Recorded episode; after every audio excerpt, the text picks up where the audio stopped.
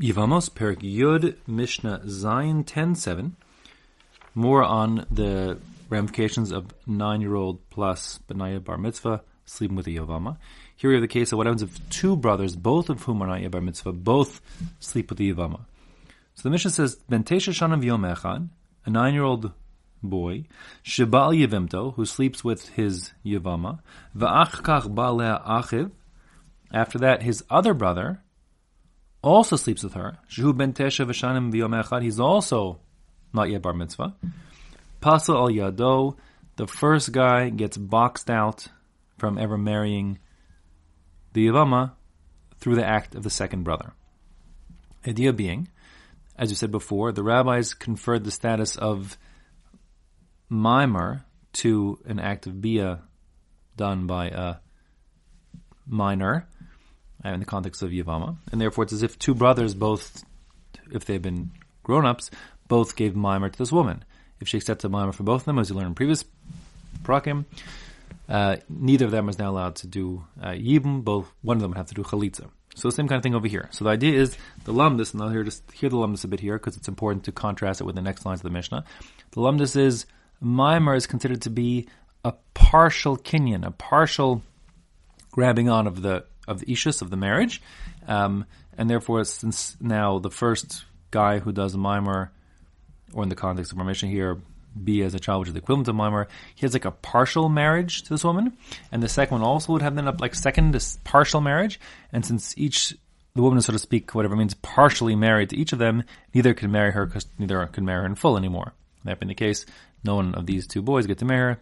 Someone has to do chalitza and set her totally free. In contrast, the next line of the Mishnah says, Rabbi Shimon Omer lo fasal. Rabbi Shimon says, when the second brother, who's a minor, sleeps with the Yavama, after the first brother, who was a minor, slept with her, the second brother does not box out that first brother from being eligible to still follow through and marry this this uh, Yavama when he becomes bar mitzvah. Now, to understand why Rabbi Shimon holds that, and it's important to understand the lumdus because it's going to play out again still in the parak. Um, Rabbi Shimon holds that the status of bia of a minor in the context of Yibum is not a rabbinic enactment that it's like a partial kinyan, a partial marriage. Rather, it's a safek de oraisa. It's just a question mark whether or not this bia is effective in affecting Yibum. Again, you recall we said in the previous Mishnah, this is the point here. Um, we're trying to square away two facts. Number one, this is a child who normally can't effect marriage. On the other hand, the act of intercourse of a child from nine years old has a halachic status of intercourse. And when it comes to the context of yibum, it seems that's all that you need is just an act of intercourse, regardless of the intentions and so on behind that act to effect the yibum. So that would suggest very possibly that a nine-year-old plus should be able or could be able to affect Yibum, um, even though he's not old enough to do other things like affect the marriage normally. So the Tanna Kamma, the Chacham reject that and say he can't, but since it looks kind of funny and it's strange, we'll treat it as if it's like a partial marriage. Rabbi Shimon says, I'm not sure. I'm just not sure. We're just not sure whether the act of bia of a minor affects Yibum or not. But that being, but on an Adoraisa level. But that being the case, mima nafshach. Either way you look at it, the second guy doesn't mess up the first guy. Why not? Because if the first guy who sleeps with the Yavama is able to affect a full blown marriage, so then she's married to him. She's married to the first guy. And that being the case, the second guy can't mess it up. The marriage is the marriage. Can't undo a marriage through another guy. Um, on the other hand, if it's nothing, then it's nothing even on a rabbinic level. It's nothing.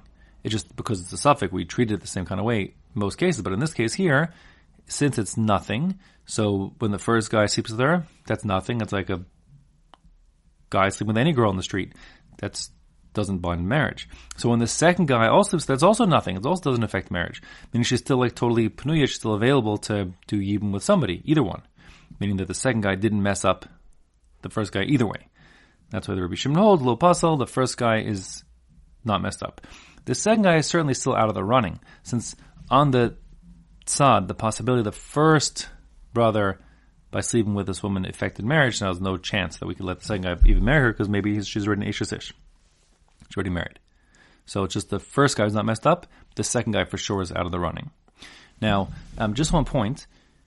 Normally, the situation is if a, let's say, if a woman were married in any, in any context and she has an affair with another man, she becomes forbidden to her husband.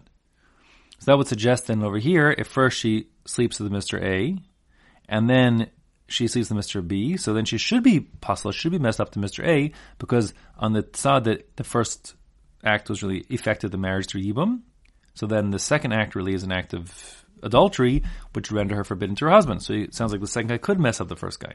And that is in fact true. It's just that the case of our Mishnah must be something other than that. So the simplest answer would be that let's say, for example, that the, when the second brother slept with her, it was against her control, against her wishes.